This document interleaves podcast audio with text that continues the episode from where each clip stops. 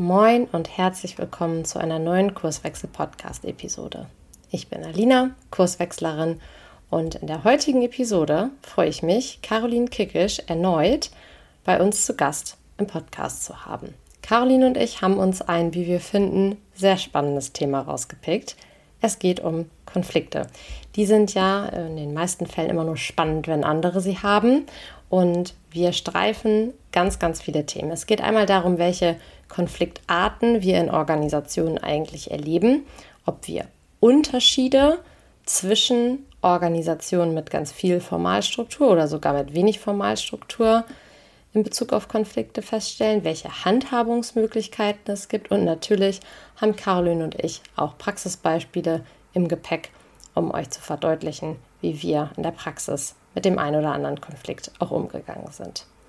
Aber jetzt genug der Vorrede. Ich wünsche euch ganz viel Spaß beim Hören der neuen Episode, einen guten Erkenntnisgewinn und wie immer gilt, bei Fragen oder äh, ausgelösten Irritationen zögert nicht, meldet euch ähm, unter podcast.kurswechsel.jetzt. Wir freuen uns immer. Bis denn. Du hörst den Kurswechsel Podcast. Wir machen Arbeit wertevoll, lautet unsere Vision. Im Podcast sprechen wir über lebendige Organisationen, den Weg dorthin und die Nutzung von modernen Arbeitsformen.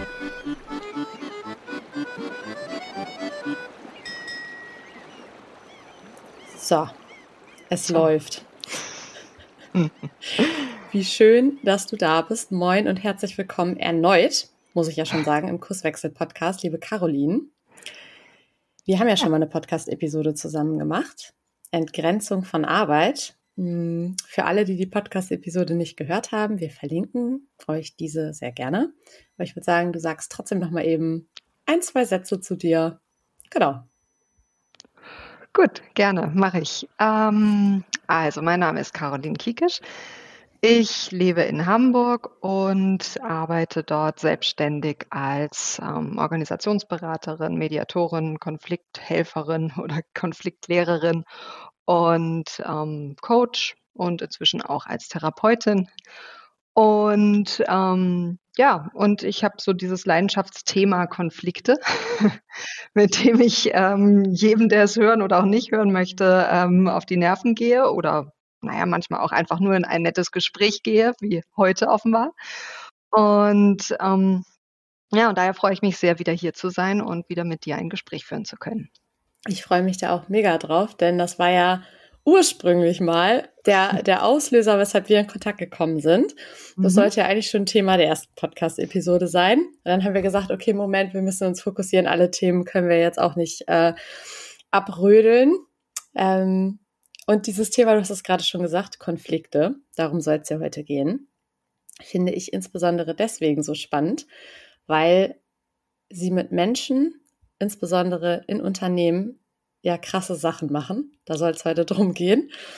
Und ich sage immer so im Scherz, weil wir ja auch ähm, Konflikt-Workshops etc. anbieten, sage ich immer so zum Scherz, ja, Konflikte sind spannend, wenn andere sie haben. Und auch darum wird es gehen.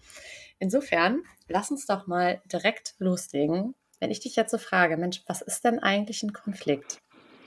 Was sagst du dann? Ja, also ein, ein Konflikt, also so meine, meine Definition, äh, die ich mir auch äh, eher so von anderen zusammengeschrieben und zusammengeklaubt habe, ähm, sieht so aus, dass ich sagen würde, ein Konflikt ist etwas, was zwischen zwei oder mehr Personen besteht. Ähm, wenn diese zumindest aus der Sicht einer Person oder einer Partei ein Problem miteinander haben und emotional so verwickelt sind, dass sie ihre Lösungskompetenzen nicht mehr voll nutzen können. Also, da haben wir so verschiedene Aspekte drin. Mindestens eine Person muss das Ganze irgendwie als Konflikt oder Problem ansehen. Das muss also nicht eine geteilte Interpretation oder Bewertung sein. Das ist manchmal schon der erste Konflikt an der ganzen Sache. Das eine, das ist genau tricky, dass eventuell eine Partei sagt, wir haben hier einen Konflikt und die andere Partei sagt, nein, haben wir nicht. Ähm, das beginnt also mit, damit schon mal ganz spannend. Äh, und dann spielen eben Emotionen eine größere Rolle. Also wenn wir nur eine Meinungsverschiedenheit haben oder ein ähm, ja, vielleicht auch nur eine Irritation, die uns noch nicht wirklich tangiert, dann kann man natürlich, wenn man es ganz formal sehen möchte, schon von einem Konflikt sprechen, muss man aber noch nicht, weil das der Begriff Konflikt natürlich auch gerne etwas dramatisiert. Also der alleine etwas als Konflikt zu bezeichnen, eskaliert ja in gewisser Weise schon, weil wir ab dem Moment, ab dem dieser Begriff im Raum steht, schon den Eindruck haben, oh, oh, oh, hier müssen wir was tun. Solange ich allerdings nur von Irritation oder Meinungsverschiedenheit oder unterschiedlichen Bewertungen derselben Sache spreche, gibt es diesen Druck vielleicht oder diesen Handlungsdruck noch nicht. Mhm. Das ist ähm, super spannend, was du gerade erzählst, weil du sagst gerade schon alleine das Nutzen des Wortes Konflikt kann schon was auslösen. Was glaubst mhm. du? Also ich beobachte das in Organisationen auch so und genau auch mit diesem Nachsatz, was du sagst, so nein, wir haben hier keinen Konflikt, hier ist alles tutti, es sind die anderen Abteilungen zum Beispiel, die einen Konflikt haben, aber wir nicht. Ähm, was glaubst du, warum ist das irgendwie funktional? Also warum wird das so gemacht? Hm, also ich glaube, das sind ja, ich, ich ähm, während ich rede, denke ich mal weiter. Ähm, also zum einen ähm, glaube ich, ist es relativ, ähm, ist so der erste Punkt schon, dass wir ungern zugeben, dass wir einen Konflikt haben. Weil das ja eben irgendwie hieße, wir kommen gerade nicht weiter und sind gerade nicht so ganz, ähm, ja, nicht so völlig in unserer Kompetenz, sondern fühlen uns vielleicht irgendwie überfordert oder ähm, ja, haben irgendwie den Eindruck, dass wir gegen eine Wand gelaufen sind. So, das ist, glaube ich, so das Erste, dass das mit unserem Selbstbild äh, nicht so ganz korreliert. Deswegen ist es einfacher zu sagen, die anderen haben einen Konflikt, nicht, nicht wir. Bei uns ist alles Tutti, wie du so schön gesagt hast. Ähm, und dann ist, äh, könnte man auch sagen, vielleicht hat es auch was mit, ähm, mit so einer ähm, ja, mit so einer Machtposition zu tun. Also wer hat eigentlich die Deutungshoheit über das, was wir miteinander haben? Die Person, die sagt, wir haben einen Konflikt, die gibt ja quasi zu, dass sie gerade irgendwie ein Problem hat. Wenn ich allerdings behaupte, wir haben keinen Konflikt, alles ist bestens, dann kann ich so tun, als sei ich emotional davon distanzierter. Ich kann mir also diese Selbsterzählung weiter gönnen. Äh, ich sei ein sehr rationaler, sehr ähm, kognitiver, sehr kontrollierter Mensch. Ähm, und das ist ja durchaus dann etwas, was auch so in, in Machtspielchen eingesetzt wird, ne? sodass die eine Seite zur anderen sagt, ähm, ja, du bist halt sehr emotional, ähm, was dann oft auch den Subtext hat, du bist nicht professionell. Äh, und solange ich mir also, solange ich also dabei bleiben kann zu sagen, ich habe keinen Konflikt, ähm, kann ich mich auch gut davor schützen, irgendetwas verändern zu müssen. Weil solange ich keinen Konflikt habe, gibt es ja keine, hm, keine Notwendigkeit, etwas zu verändern. Diesen Veränderungsdrang oder Wunsch, ähm, der dann vielleicht in meine Richtung geht, den hat ja mein Gegenüber. Und daher ist es auch durchaus eine Blockadestrategie. Ja, da äh, kratzen wir quasi schon an, an diesem Thema, wofür ist ein Konflikt eigentlich auch funktional.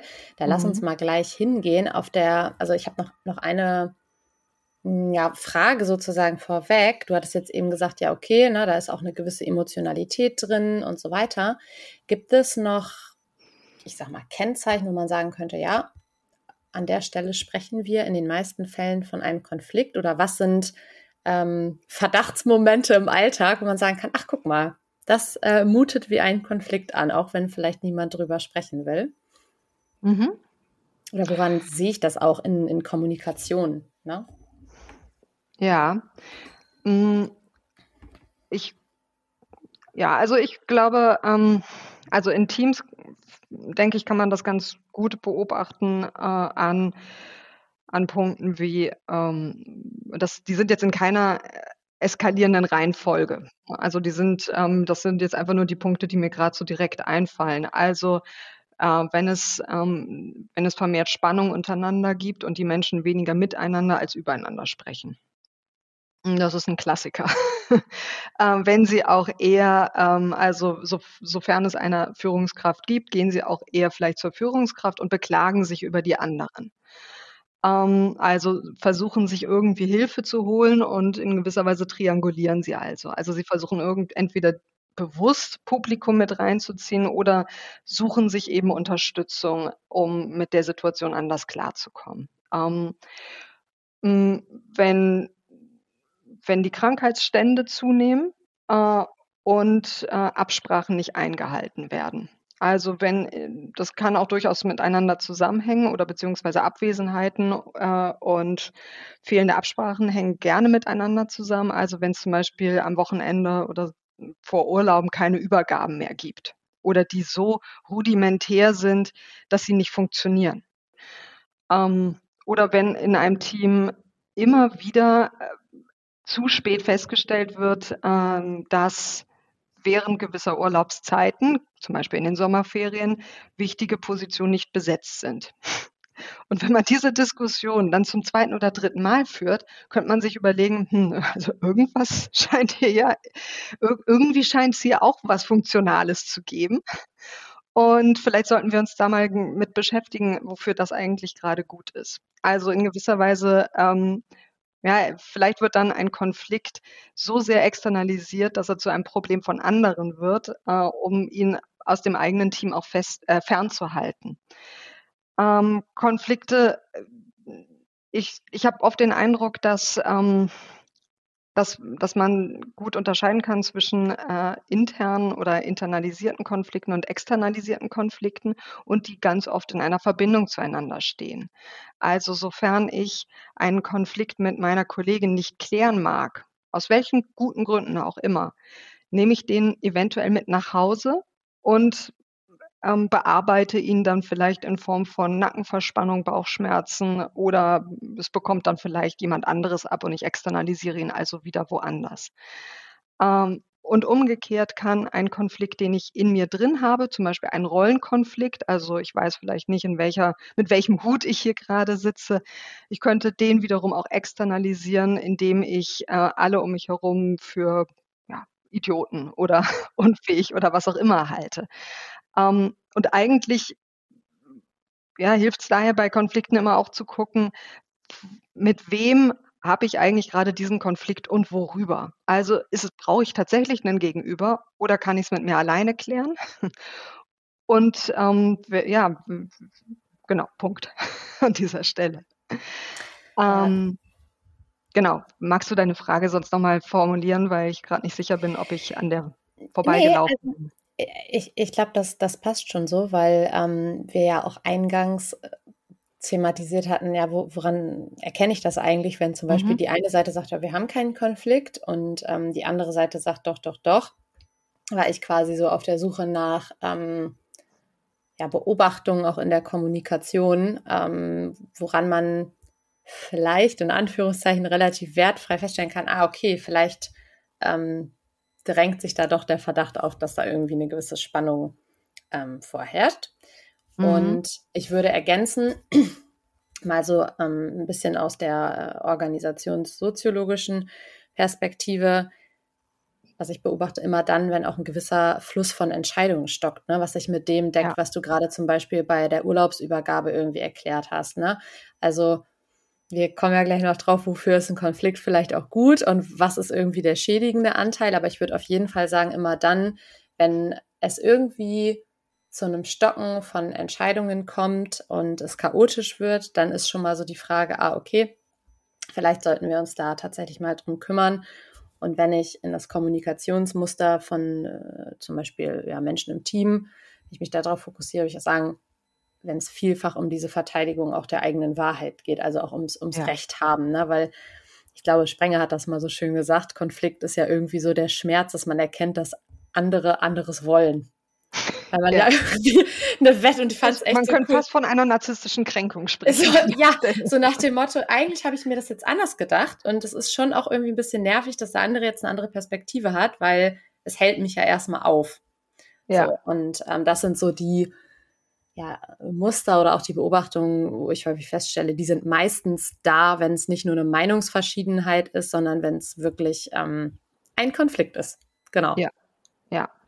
Genau, und da du das gerade mit den Entscheidungen äh, in Teams schon angesprochen hast, äh, das ist ja auch nicht selten, ähm, und das beobachtest du vielleicht auch, eine der Hauptkonfliktsituationen wie treffen wir eigentlich Entscheidungen? Weil es an der Stelle, ähm, also wer hat eigentlich das Mandat, etwas auch durchzusetzen? Ähm, wer muss alles beteiligt werden und in welcher Form? Auf welcher Grundlage wollen wir überhaupt eine Entscheidung treffen?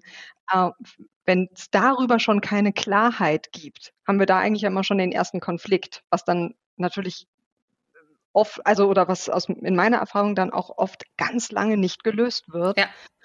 Ähm, weil es da meistens schon so eine Blockadesituation gibt. So, es gibt in Organisationen natürlich grundsätzlich, also oder eine Organisation sollte ja immer so aufgebaut sein, dass es jemanden gibt, der tatsächlich eine Entscheidung treffen sollte in so einer Situation.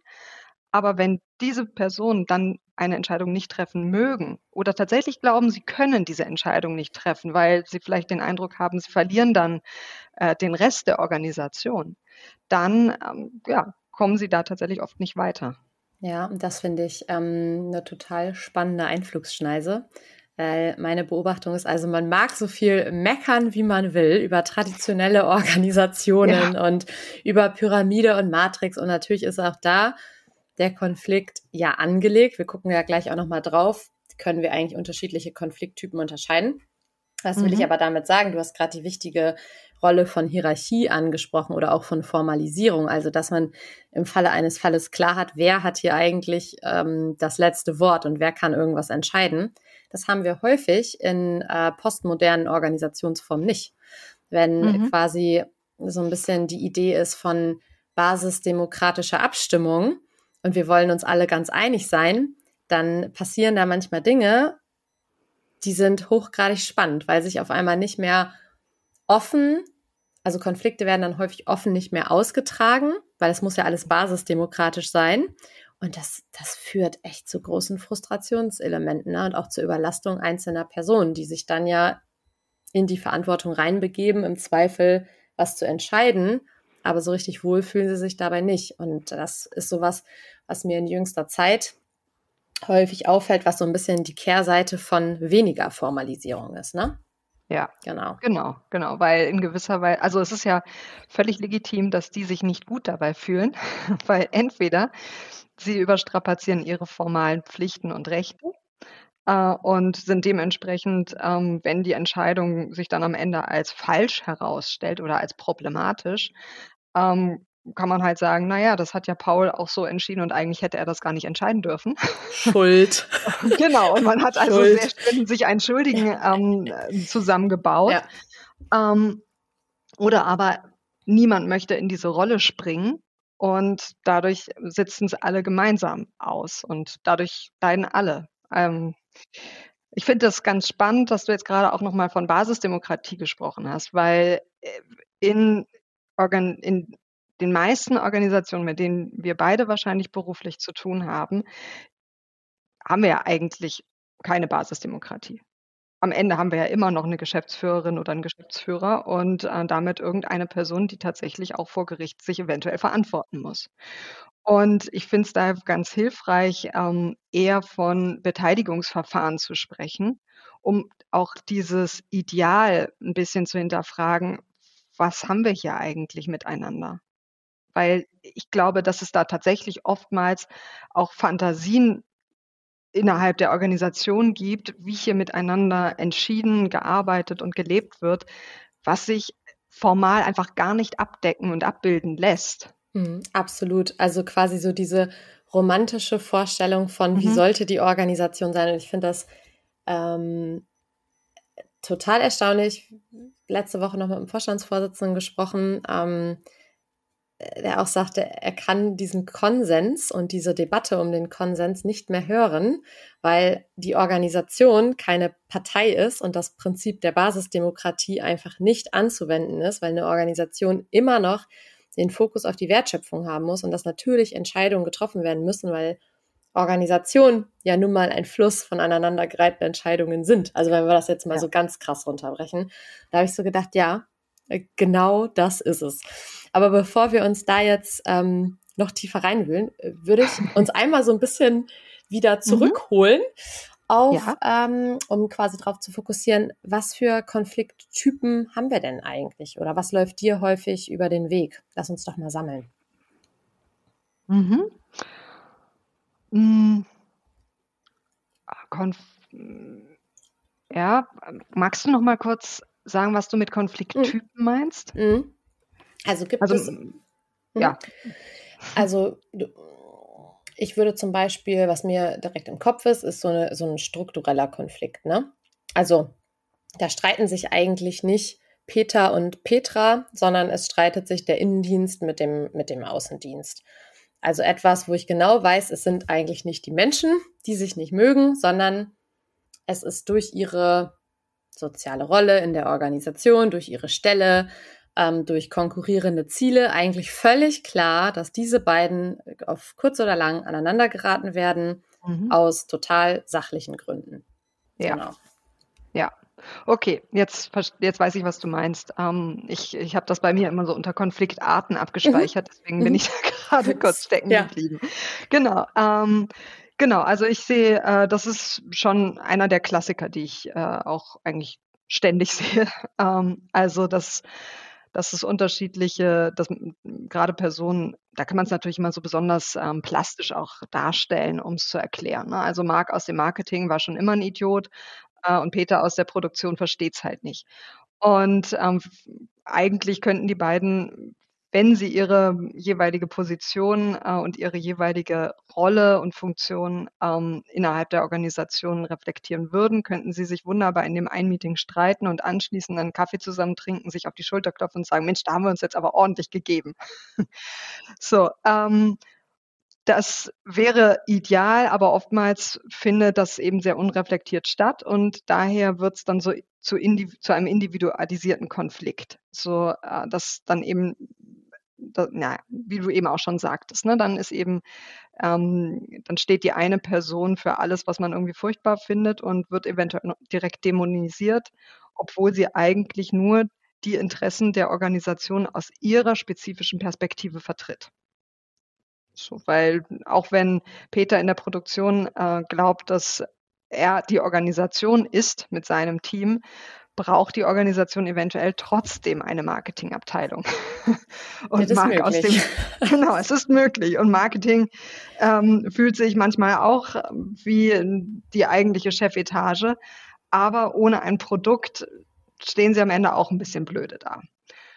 Und das ist also so diese Personalisierung von eigentlich strukturellen Konflikten, die sehe ich häufig. Ähm, ja, und was ich ähnlich häufig sehe, was ich aber, also was ich manchmal in Mediationen sehe, aber häufiger natürlich dann in Einzelcoachings, äh, ist, sind, ist das Thema Rollenkonflikte. Also das, ähm, wo ich sagen würde, das findet so statt, wenn ich es verorten sollte, äh, zwischen strukturellem Konflikt und äh, in ähm, intrapersonellem Konflikt. Also, dass zum Beispiel jemand, ähm, also die, die Teamleiterin äh, Tina, die soll jetzt plötzlich agiler Coach sein ähm, und hat einerseits ähm, vielleicht immer noch auch bestimmte Aufgaben, die mit ihrer früheren Rolle korrelierten, soll jetzt aber eben nicht mehr hierarchisch Vorgesetzte sein.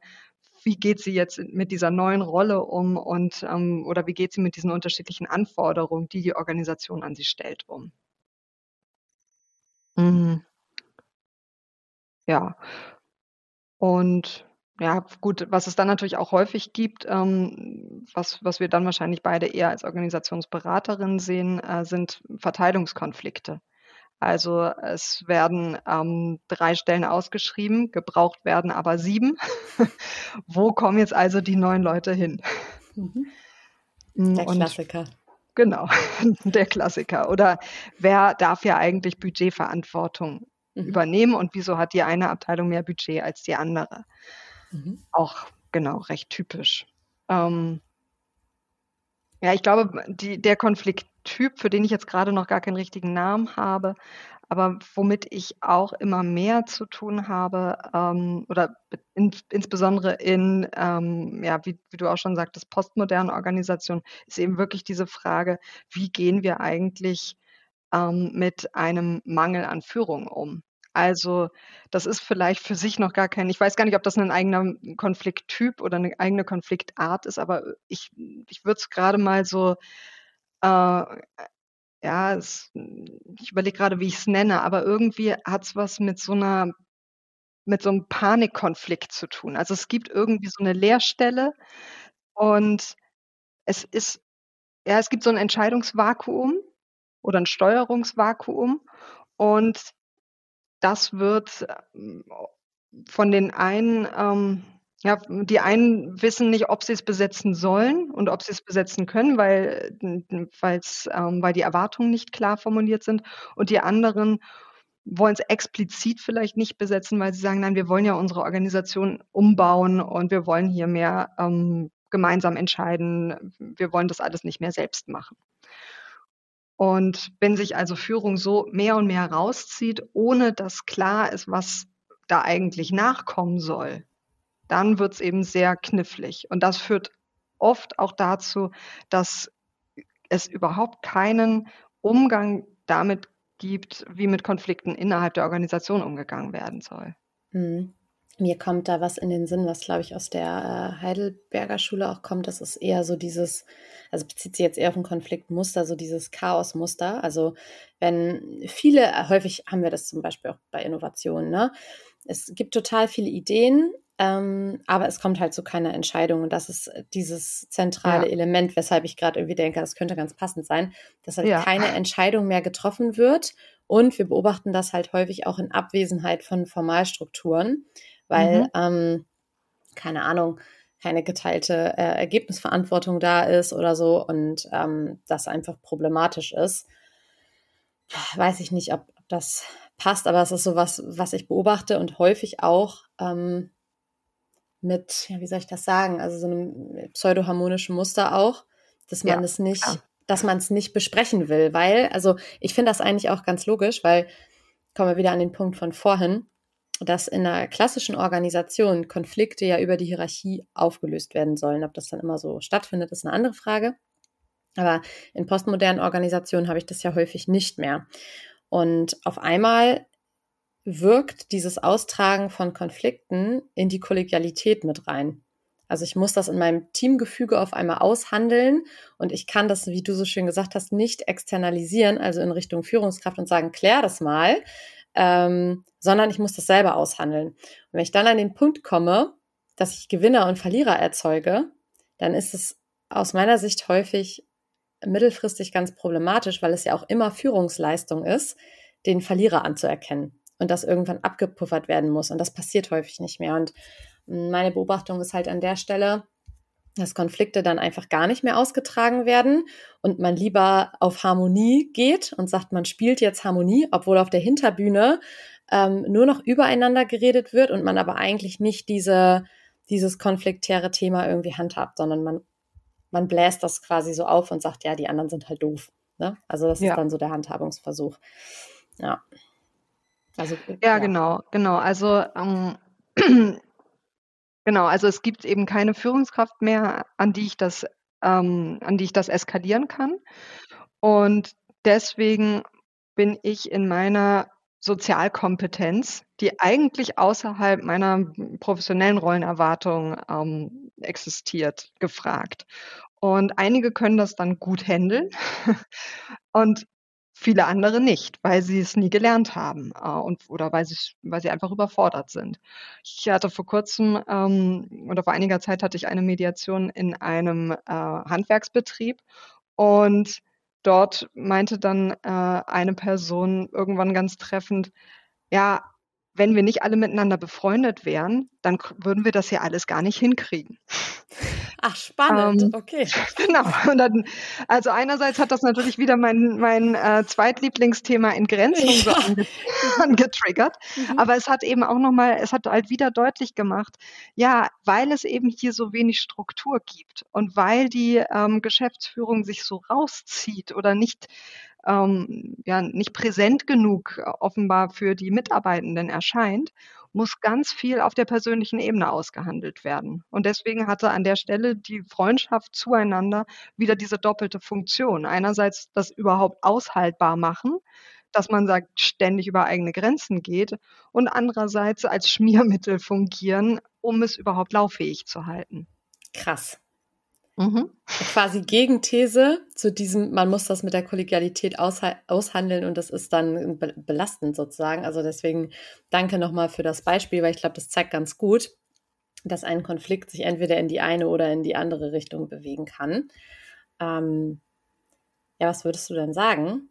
Warum haben wir die denn? Also was ist denn eigentlich die Funktion von Konflikten? Was ist sozusagen das Positive, wenn man einen Konflikt beobachtet und was ist auch das Negative oder Schädliche in Unternehmen? Hm, also, also erstmal glaube ich, äh, zeigt ein Konflikt ja als erstes nochmal an, es gibt unterschiedliche Positionen und ähm, auch unterschiedliche Ideen vielleicht davon, wie sich etwas entwickeln könnte. Also es könnte jetzt in, in, die Richtung gehen oder es könnte in die andere Richtung gehen oder wir bleiben genau da, wo wir jetzt sind.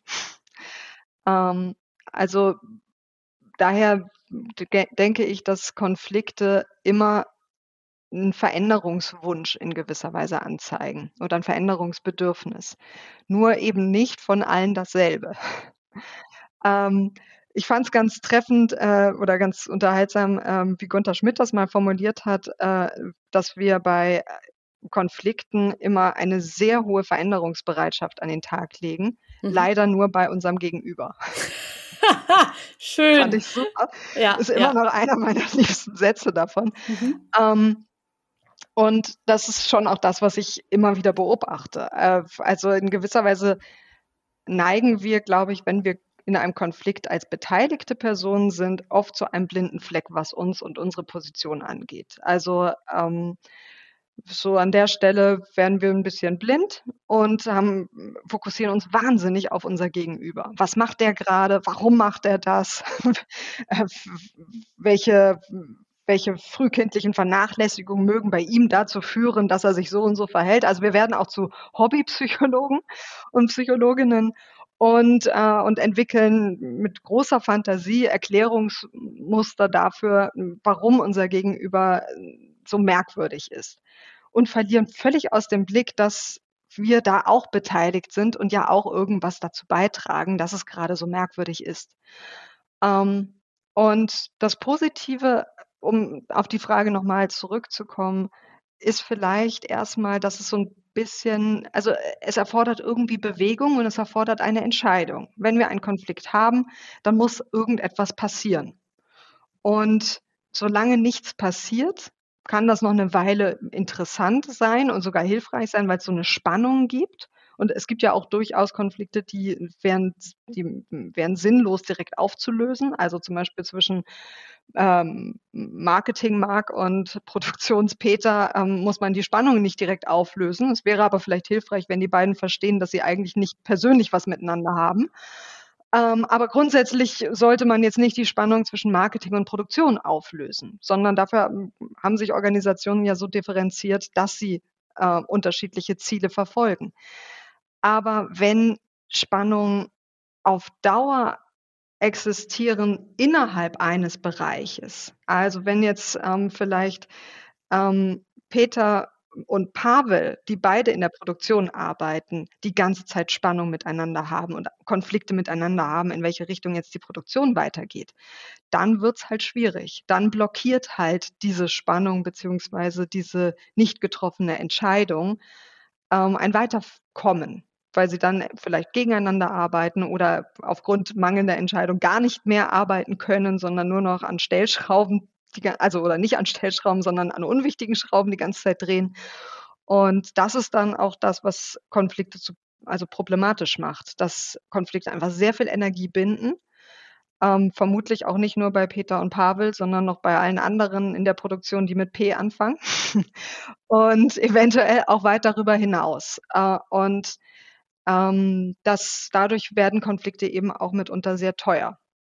Und also teuer eben sowohl im finanziellen als auch ähm, auf, auf emotionaler, psychologischer Ebene. Mhm. Das fand ich jetzt nochmal cool, weil im Prinzip ähm, deckt sich das auch mit der Kurswechselperspektive, dass wir halt sagen, ja, okay, Konflikt in der Organisation ist erstmal wie so eine Art Warnlampe Und dann gilt es herauszufinden, ähm, ist das jetzt eigentlich gerade was, was ähm, die Wertschöpfung behindert, ähm, sodass zum Beispiel keine Entscheidung mehr getroffen werden, also getroffen wird. Dann wäre halt die Frage, kann man das irgendwie anders handhaben? Oder ähm, zweiter Aspekt daran, führt das eigentlich mittelfristig dazu, dass einzelne Personen wirklich darunter leiden, weil sie es psychisch nicht mehr aushalten. Und das sind, finde ich, sind so diese beiden Komponenten, die irgendwie mega wichtig sind. Und wenn man nochmal bei dieser strukturellen Sache bleibt, ne, weil du gerade gesagt hast, ja, Spannungen lassen sich ja in der Organisation auch nicht komplett auflösen. Das finde ich ist nochmal besonders hervorzuheben, weil mh, hm, die Beobachtung an der Stelle häufig ist, dass Menschen auf Organisationen so gucken, als wäre ein Konflikt die Ausnahme. Und das ist er ja nicht. Also eigentlich haben wir überall in Organisationen angelegte Konflikte, weil ähm, die Zwecke oder der Zweck, den eine Marketingabteilung hat, ist nicht der gleiche Zweck, den eine Produktion hat. Und deswegen kommen sie darüber schon in den Konflikt. Ähm, ich finde es aber trotzdem auch einen guten Gedanken, wenn man jetzt irgendwie feststellt, ah, okay, es sind immer gewisse Bereiche, die sich so behakeln, dass es nicht ausreicht, das zu reflektieren, sondern vielleicht müssen wir da mal eine strukturelle Veränderung anstoßen, weil da, da hakt es an der Wertschöpfung zum Beispiel und das, das verhärtet sich, dann ist das, glaube ich, auch nochmal ein guter Moment zu sagen, ey komm, vielleicht können wir es ja mit einer strukturellen Veränderung nicht auflösen, aber so handhaben, dass es ein bisschen besser fluppt. so wäre mhm. die Hypothese.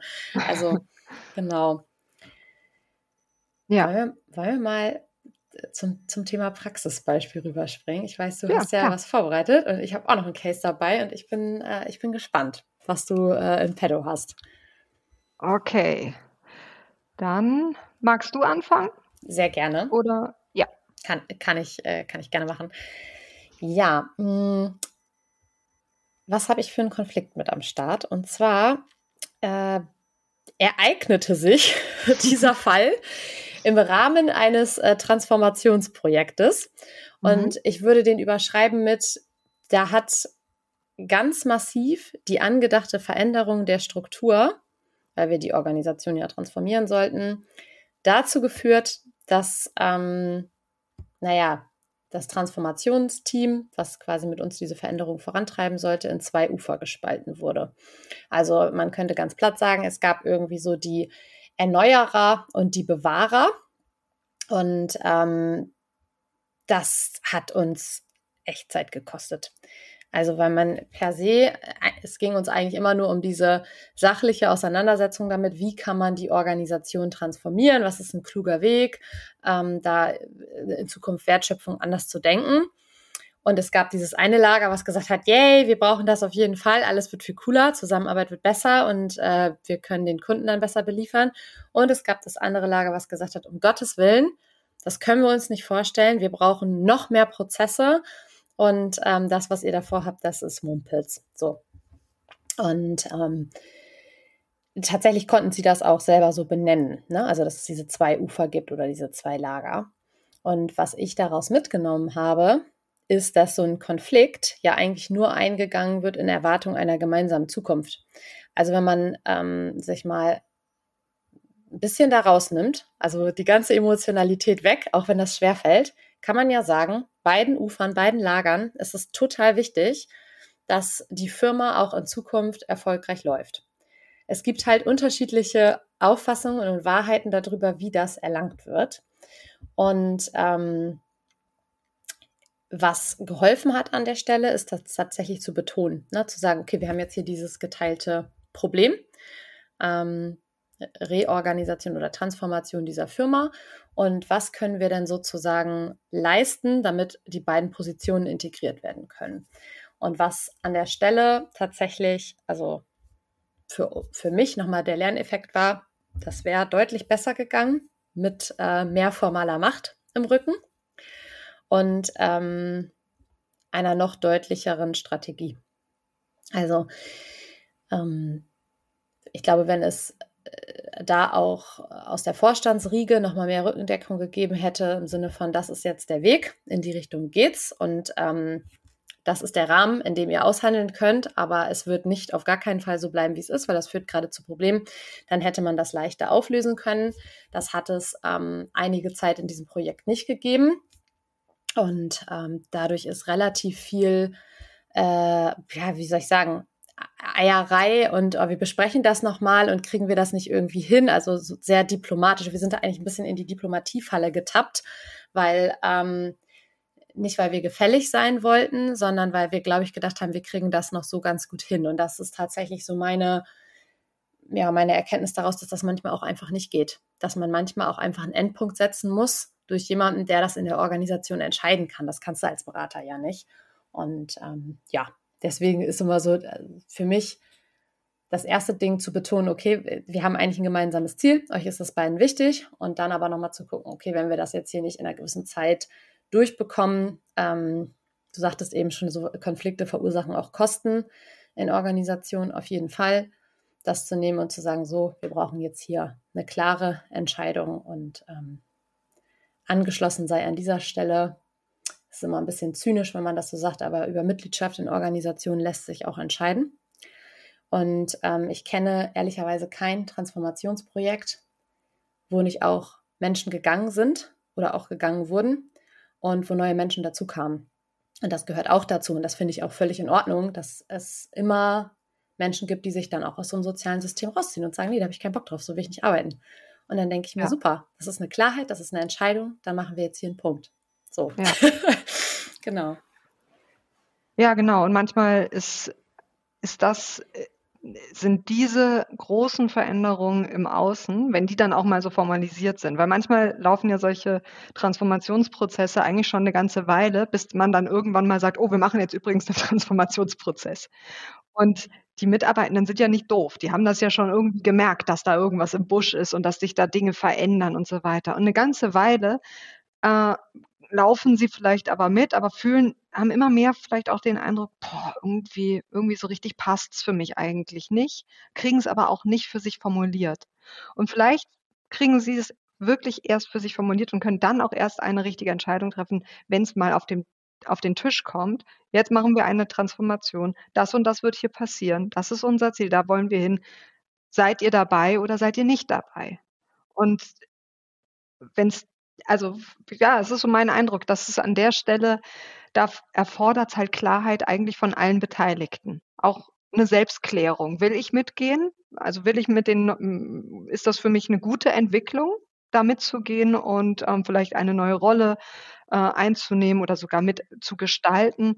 Oder will ich das gerade nicht, weil ich eigentlich damals unter anderen ähm, Bedingungen mich hier habe anstellen lassen und das, also diese Art von Entwicklung möchte ich gar nicht mitmachen. Da glaube ich nicht dran. Und dann ist das vielleicht der richtige Zeitpunkt, um für sich zu sagen, okay, jetzt schaue ich mich mal um, guck mal, ja. was es sonst noch anzubieten. Also was es ja, woanders absolut. zu finden gibt. Auch ja. in Zeiten des Fachkräftemangels. Auch in Zeiten des Fachkräftemangels, genau. Also da muss man sagen, das passiert immer und das hat man auch nicht in der Hand. Also als Organisation. Ja. ja. Ja, genau, genau. Aber, aber es passt eben wieder auch dazu, ähm, dass viele Organisationen, die in so eine Transformation gehen, ähm, ja erstmal oft den Wunsch hegen, wir möchten alle mitnehmen, wir möchten, also in gewisser Weise, wir möchten uns nicht verändern, aber wir möchten uns verändern. Mhm. Und ja. das ist halt, das wird halt schwierig, weil man muss sich halt verändern, wenn man sich verändern will. Ähm, für mich so, als würde ich mir gerade einen Knoten in die Zunge sagen, wenn ich den Satz normal sage. Ähm, und das bedeutet eben auch, sich von, äh, von einigen, also sowohl von einigen alten Überzeugungen äh, und, ähm, und äh, Methoden und Vorstellungen zu verabschieden und manchmal eben auch von einigen Mitarbeitenden. Und dafür kann man dann wieder, hat man wieder vielleicht Raum für neue Ideen und neue Vorstellungen, neue Mitarbeitende. Ja, genau. Und um das äh, nochmal nachzuschieben, auch was zum Beispiel so Widerstände in Veränderungsprojekten angeht. Das ist ja auch häufig ein kluges Verhalten, ne? Ähm, da in Konflikt zu gehen und vielleicht auch eher zum, zum Bewahrerufer zu gehören, weil man sagt, ey, man hat hier schon, keine Ahnung, drei bis vier Change-Projekte ähm, mitmachen müssen und man war tatsächlich betroffen, weil man auf einmal seine Arbeit nicht mehr gut nach, also man hat quasi gemerkt, eigentlich bindet dieses Change-Projekt nur Zeit und ähm, bringt nachher nichts, also löst kein Problem, was irgendwie für mich persönlich im Arbeitsalltag relevant ist. Und deswegen, genau, kann man das nachvollziehen. Das ist aber, finde ich, eine andere Ebene, weil ähm, du sagtest das eben so schön, ne? Eine klare Ausrichtung, eine klare Strategie, da wollen wir hin. Und wem das nicht passt, so. Und das ist manchmal so ein bisschen, ja, dann der, der Konflikt in der Organisation, dass durch äußere Einflüsse gestresst, also Fachkräftemangel oder, oder, oder, ähm, da manchmal weichgespült wird und damit auch verhindert wird, dass eine gewisse Klarheit einzieht weil sich dann Leute positionieren könnten. Und dann ist das so eine Waberei. Das ist, finde ich, insbesondere als, als ja, Berater da in der Rolle gar nicht so einfach, ähm, da irgendwie ja, gut zu beraten und auch zu begleiten, ohne dabei übergriffig zu werden. Ne? Also das ist ja mhm. auch dann nochmal ein schmaler Grad. Ja, erzähl ja. doch mal, welchen Fall hast du mitgebracht? Ja, ich würde gerne noch, äh, noch zwei Gedanken zu, hm. zu deinem Fall beziehungsweise äh, zu dem, was wir gerade besprechen, äußern. Also zum einen sehe ich in dieser Waberei, wie du es mhm. gerade nanntest, ähm, sehe ich halt auch wieder so diese, diese Vermeidungsstrategie. Also mhm. dieses, ähm, also auch das ist ja funktional, nicht klar zu sein in dem, was ich erwarte, was ich, ähm, wo es hingehen soll und so weiter. Weil wenn ich, wenn ich das alles so ein bisschen waberig und wolkig formuliere, dann habe ich ja auch vielleicht die, die Möglichkeit, dass, dass ich mit Leute noch mitnehme, die ansonsten, wenn sie eine klare Aussage von mir bekommen würden, vielleicht abspringen würden. Also ich kann mir selbst und anderen vielleicht noch eine Weile die Illusion ähm, erhalten, dass wir tatsächlich das alles zusammen schaffen können. Äh, und gleichzeitig ist das ja auch einer der Punkte, die ich in Konflikten oft erlebe, ähm, also wo ich dann als Mediatorin oder Beraterin drin bin, dass da ganz viel Waberei und Höflichkeit äh, im Vorwege passiert ist, also sehr viel unklares Miteinander, ähm, wodurch sich Themen angestaut haben, ähm, und wodurch, ja, wo eigentlich klare Aussagen mal geholfen hätten. Aber wir sind halt sehr gewohnt, ähm, eher höflich umeinander herumzutänzeln und uns versuchsweise nicht auf die Füße zu treten, wodurch wir aber mitunter in Arbeitssituationen äh, mit Kolleginnen und Kollegen kommen, die wir gleichzeitig irgendwie als unaushaltbar ja, ähm, bewerten. Ähm, genau, das war das eine. Ach so, nee, nee, ich komme jetzt gerade nicht mehr auf das andere, was ich noch sagen wollte, aber vielleicht fällt mir das später wieder ein. Ähm, Genau, das Praxisbeispiel, das ich ähm, noch mitgebracht habe, war ähm, also neben, ja, neben dem Handwerksbetrieb, von dem ich vorhin schon sprach, ähm, was ich übrigens auch nicht nur in diesem Handwerksbetrieb gesehen habe, sondern auch schon in vielen, äh, in vielen Agenturen, in IT-Teams. Ähm, also das geht eigentlich überall, wo es zu wenig Strukturen gibt und wo es einfach auch dort zu wenig Klarheit gibt. Also die Klarheit kann ja sowohl in der direkten Kommunikation zwischen Menschen passieren, als auch in der Strukturen, äh, als auch in den Strukturen. Und ähm, was wird eigentlich formal wie abgebildet? Oder wie bekannt ist das eigentlich, wie wir hier miteinander aufgebaut sind?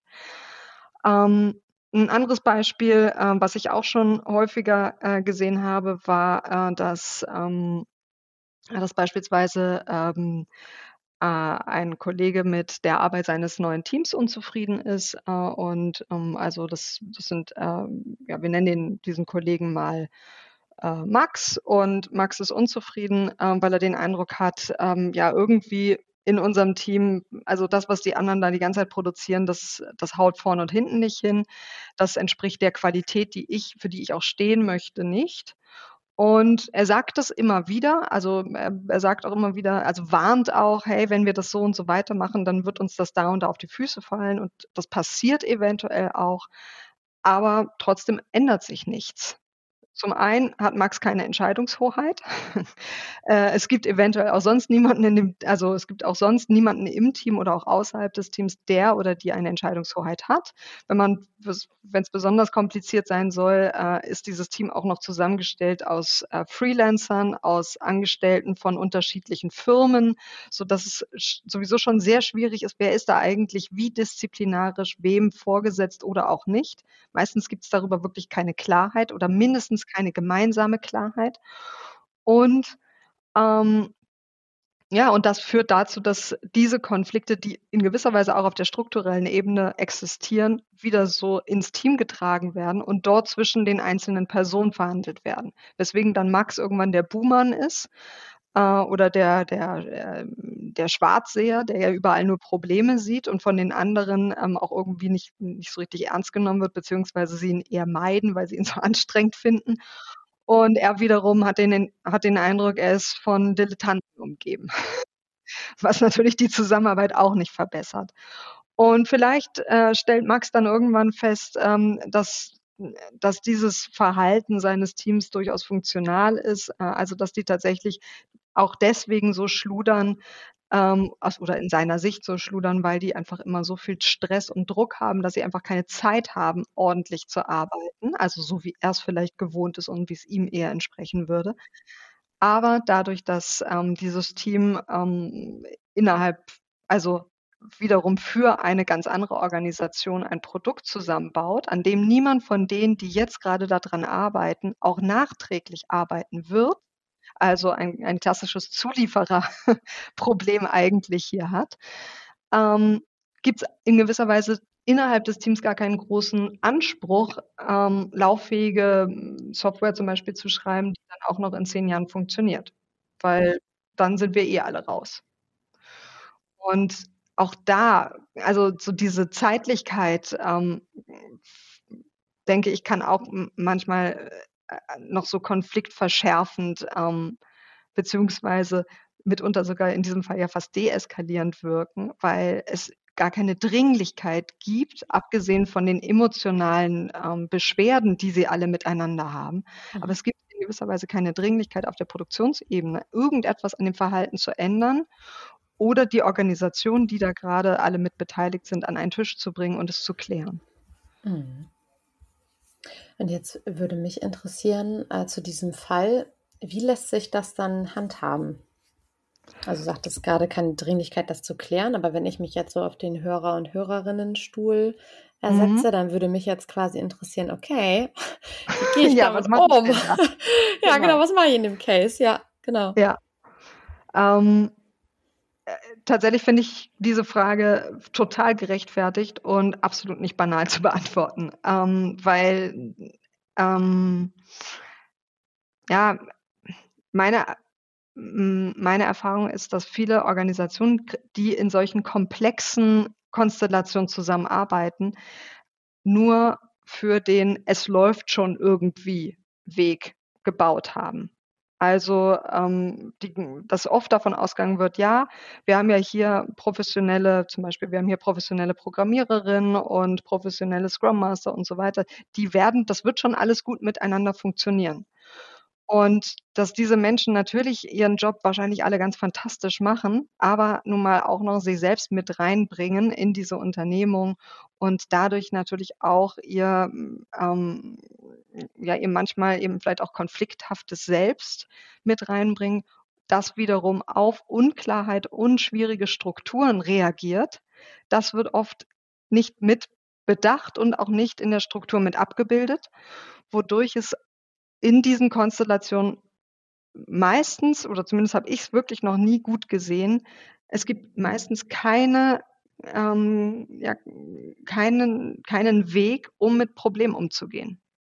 Also es gibt keinen, äh, es gibt keine Struktur oder keine Ansprechperson oder also keine Eskalationsmöglichkeit, um zu sagen, wir haben hier ein Problem ähm, weil wir uns zum Beispiel im Team so zerstritten haben, dass wir nicht weiterarbeiten können oder ähm, weil wir mit dem PO nicht klarkommen oder ähm, weil äh, uns der Kunde zu sehr auf den, auf den Keks geht. Also es gibt kaum eine Möglichkeit außer der Auflösung von Verträgen, das wirklich gut in Klärung zu bringen, außer die Menschen gehen mit ihrer Persönlichkeit rein und sagen, doch mir ist das persönlich auch ein Anliegen, das zu klären.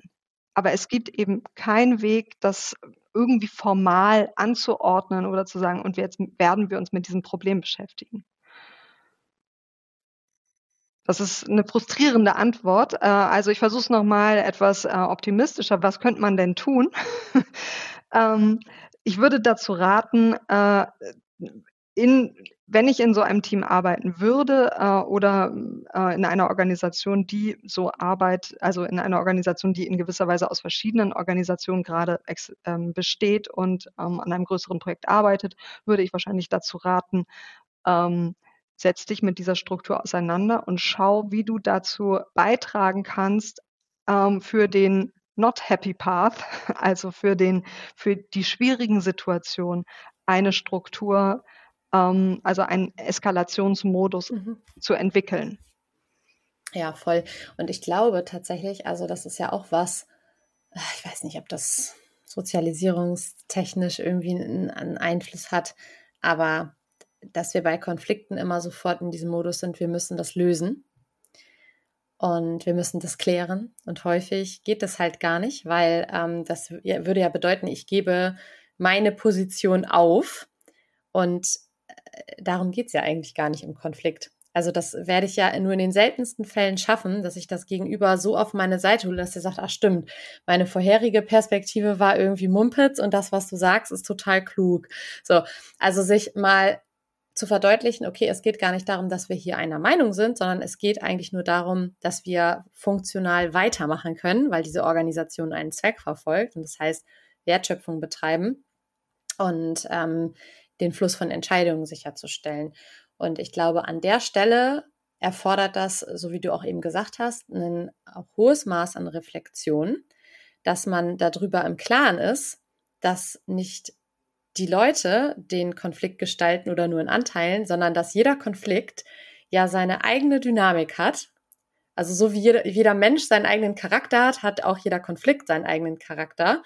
Und dass dieser Konflikt eigentlich, na, wie soll ich sagen, die, die Leute spielt. Also der Konflikt hat die Menschen und nicht die Menschen haben den Konflikt. Und ich glaube, das ist nochmal hilfreich, weil man also ist zumindest so bisher der Ansatz, mit dem ich ganz gut gefahren bin, in Organisationen darüber aufzuklären, ähm, Mensch, diesen Konflikt habt ihr irgendwie, weil da Strukturen aneinander geraten. Oder dieser Konflikt ist gerade da, weil ihr unterschiedliche Ideen habt, die mhm. sich über Wissen nicht auflösen lassen. Das heißt, wir müssen irgendwie gucken, können wir da Experimente aufsetzen, dass wir eine gezielte Wette in die Zukunft setzen und dann gucken, so, ne? Also, dass man, ich glaube, das ist so die Prämisse, sich nicht zu sehr damit zu beschäftigen, wie kriegen wir das gelöst, wie kriegen wir hier die absolute Harmonie hin, sondern zu gucken, was braucht es, damit Entscheidungen weiterhin getroffen werden ja. können. Und dann, also wenn ich rein auf die Organisation gucke, und dann in Bezug auf ähm, ja, die Menschen, die da ja auch immer mit drin hängen. Du sagtest das vorhin so schön, das wirkt ja irgendwie dann auch nach. Ne? Also entweder kriegt man Bauchschmerzen, man reagiert körperlich drauf oder man ähm, reagiert das an anderen Leuten ab, also so Blitzableiter-Geschichten da auch zu versuchen, Entlastungsmomente zu schaffen. Und das passiert ja auch ganz häufig von alleine in Organisationen, ne? dass sich so Entlastungsklicken bilden ähm, am Kaffeeautomaten, dass man mal auf gut Deutsch gesagt abkotzt. Das ist ja auch alles in Ordnung. Und da wäre dann vielleicht auch, ich weiß nicht, wie du da drauf guckst, aber die Möglichkeit, das irgendwie ja, zu, zu fördern. Also, dass die einzelnen Menschen irgendwie gezielt in die Entlastung gehen. Ich weiß nicht, ob du da, mir fällt da gerade nichts ein, außer Retro oder so. Oder man zieht sich den Ansprechpartner, aber häufig ist das ja was, was informell auch irgendwie stattfindet, ohne dass ich das triggern muss. Oder? Ja, ja ähm, Genau. Und gleichzeitig ist eine, beispielsweise eine Retro ähm, oder auch so eine Aussprache nur so viel wert äh, oder so hilfreich, wie die Menschen innerhalb der Organisation tatsächlich den Eindruck haben, ich darf sowas hier tatsächlich auch ansprechen. Ähm, also, und wird diese, werden auch unangenehme Wahrheiten oder werden, ähm, werden gegensätzliche Perspektiven hier tatsächlich als etwas Produktives und Hilfreiches oder Interessantes bewertet und wahrgenommen? Oder äh, gibt es das Ideal innerhalb der Organisation, dass wir alle wahnsinnig harmonisch miteinander arbeiten müssen und Konflikte immer etwas sind, was wir doch bitte längst abgelegt haben sollten? Mhm. Und unprofessionell mit diesen mhm. Konflikten, die haben genau, wir nicht. Mhm. Genau, ja. die haben wir. Wir haben uns dagegen entsch entschieden. Und das haut halt, genau, das haut halt nicht hin. Ähm, deswegen ähm, würde ich, also ja, denke ich, äh, ich glaube, solche Entlassungsräume sind, sind sehr wichtig und sehr hilfreich. Äh, und im, so im psychosozialen Bereich haben wir das ja durchaus durch regelmäßige Supervision beispielsweise, also im Idealfall zumindest, haben wir das, damit Menschen, die die ganze Zeit unter viel Druck ähm, miteinander und auch mit anderen Menschen arbeiten äh, und oft auch in Organisationen arbeiten, die wiederum ihnen nur begrenzt, begrenzte Mittel zur Verfügung stellen, damit die nicht völlig vor die Hunde gehen. Und gleichzeitig kann man sich als Supervisorin auch häufiger mal die Frage stellen, unterstütze ich hier ein, unter, unterstütze ich dadurch, dass ich Entlastungssituationen schaffe, ein System, das eigentlich insgesamt wahnsinnig schwierig ist und wo, wo man eigentlich, ähm, wo es eigentlich an ganz anderen Orten äh, Veränderungen bräuchte, damit diese Menschen nicht die ganze Zeit diese Entlastungsräume brauchen.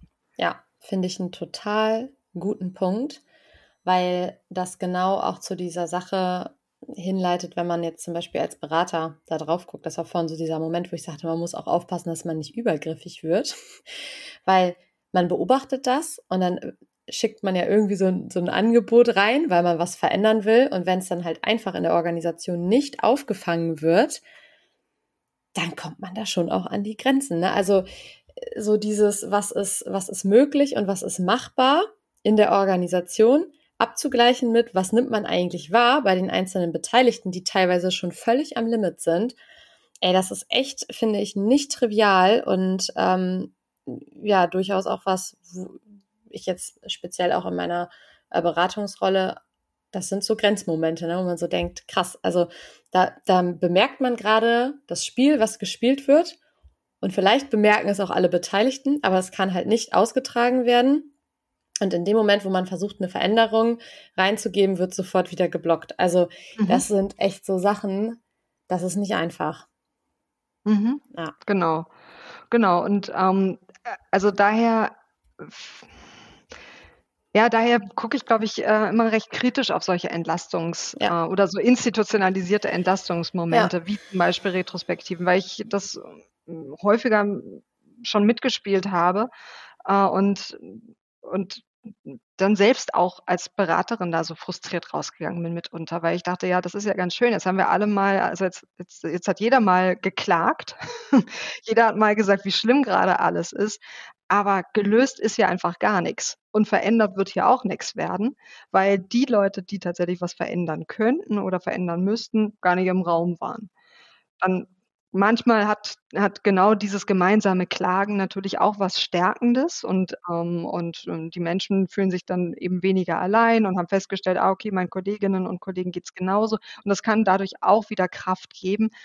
Nur persönlich glaube ich, dass das nicht wahnsinnig nachhaltig ist und dass sich das auch irgendwie nach einiger Zeit einfach so ein bisschen ähm, ja, ähm, ablöst oder äh, also nicht, also nicht zu mehr führt, als dazu, dass sie irgendwann äh, die Retrospektive, die alle zwei Monate stattfindet, äh, mit, einem, mit einem Gang zur Klagemauer äh, assoziieren.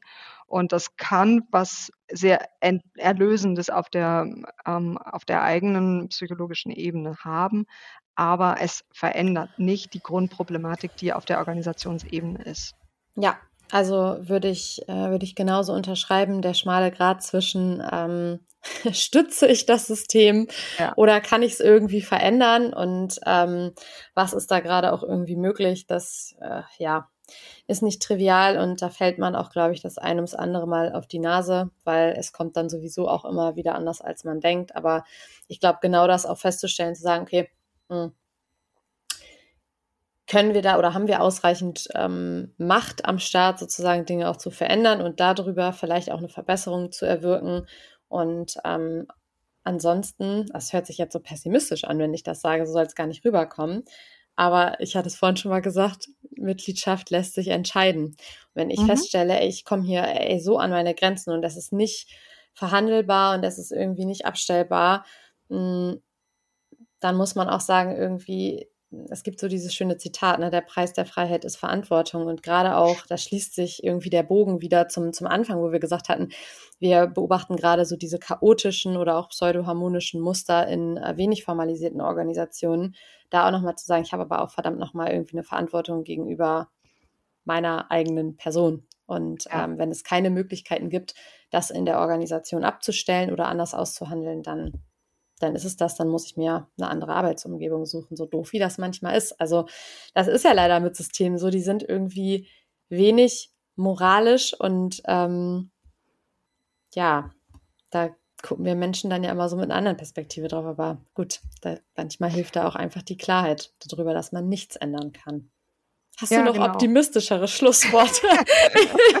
Nicht, dass wir hier. Ja, ja, ja. vielleicht, hm, also ähm, ja, vielleicht tatsächlich so, also ich, ich stimme dir absolut zu. Ähm, ich, ich glaube auch so, ich glaube auch, dass man äh, irgendwann für sich auch die Entscheidung einfach treffen muss, ähm, ja, bleibe ich hier und kann mich damit arrangieren. Also kann ich tatsächlich akzeptieren, dass das hier nicht so ist, wie ich es gerne in meiner Fantasie hätte.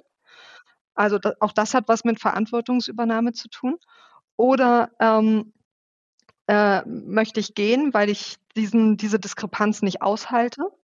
Oder kann ich was verändern oder will ich davon auch verändert werden, dass es nun mal so anders ist? Also bin ich gewillt, da vielleicht tatsächlich auch ähm, nochmal selbst was zu verändern äh, an mir, an meinem Blick da drauf oder an meiner Arbeitsweise, um damit vielleicht doch meinen Frieden zu finden.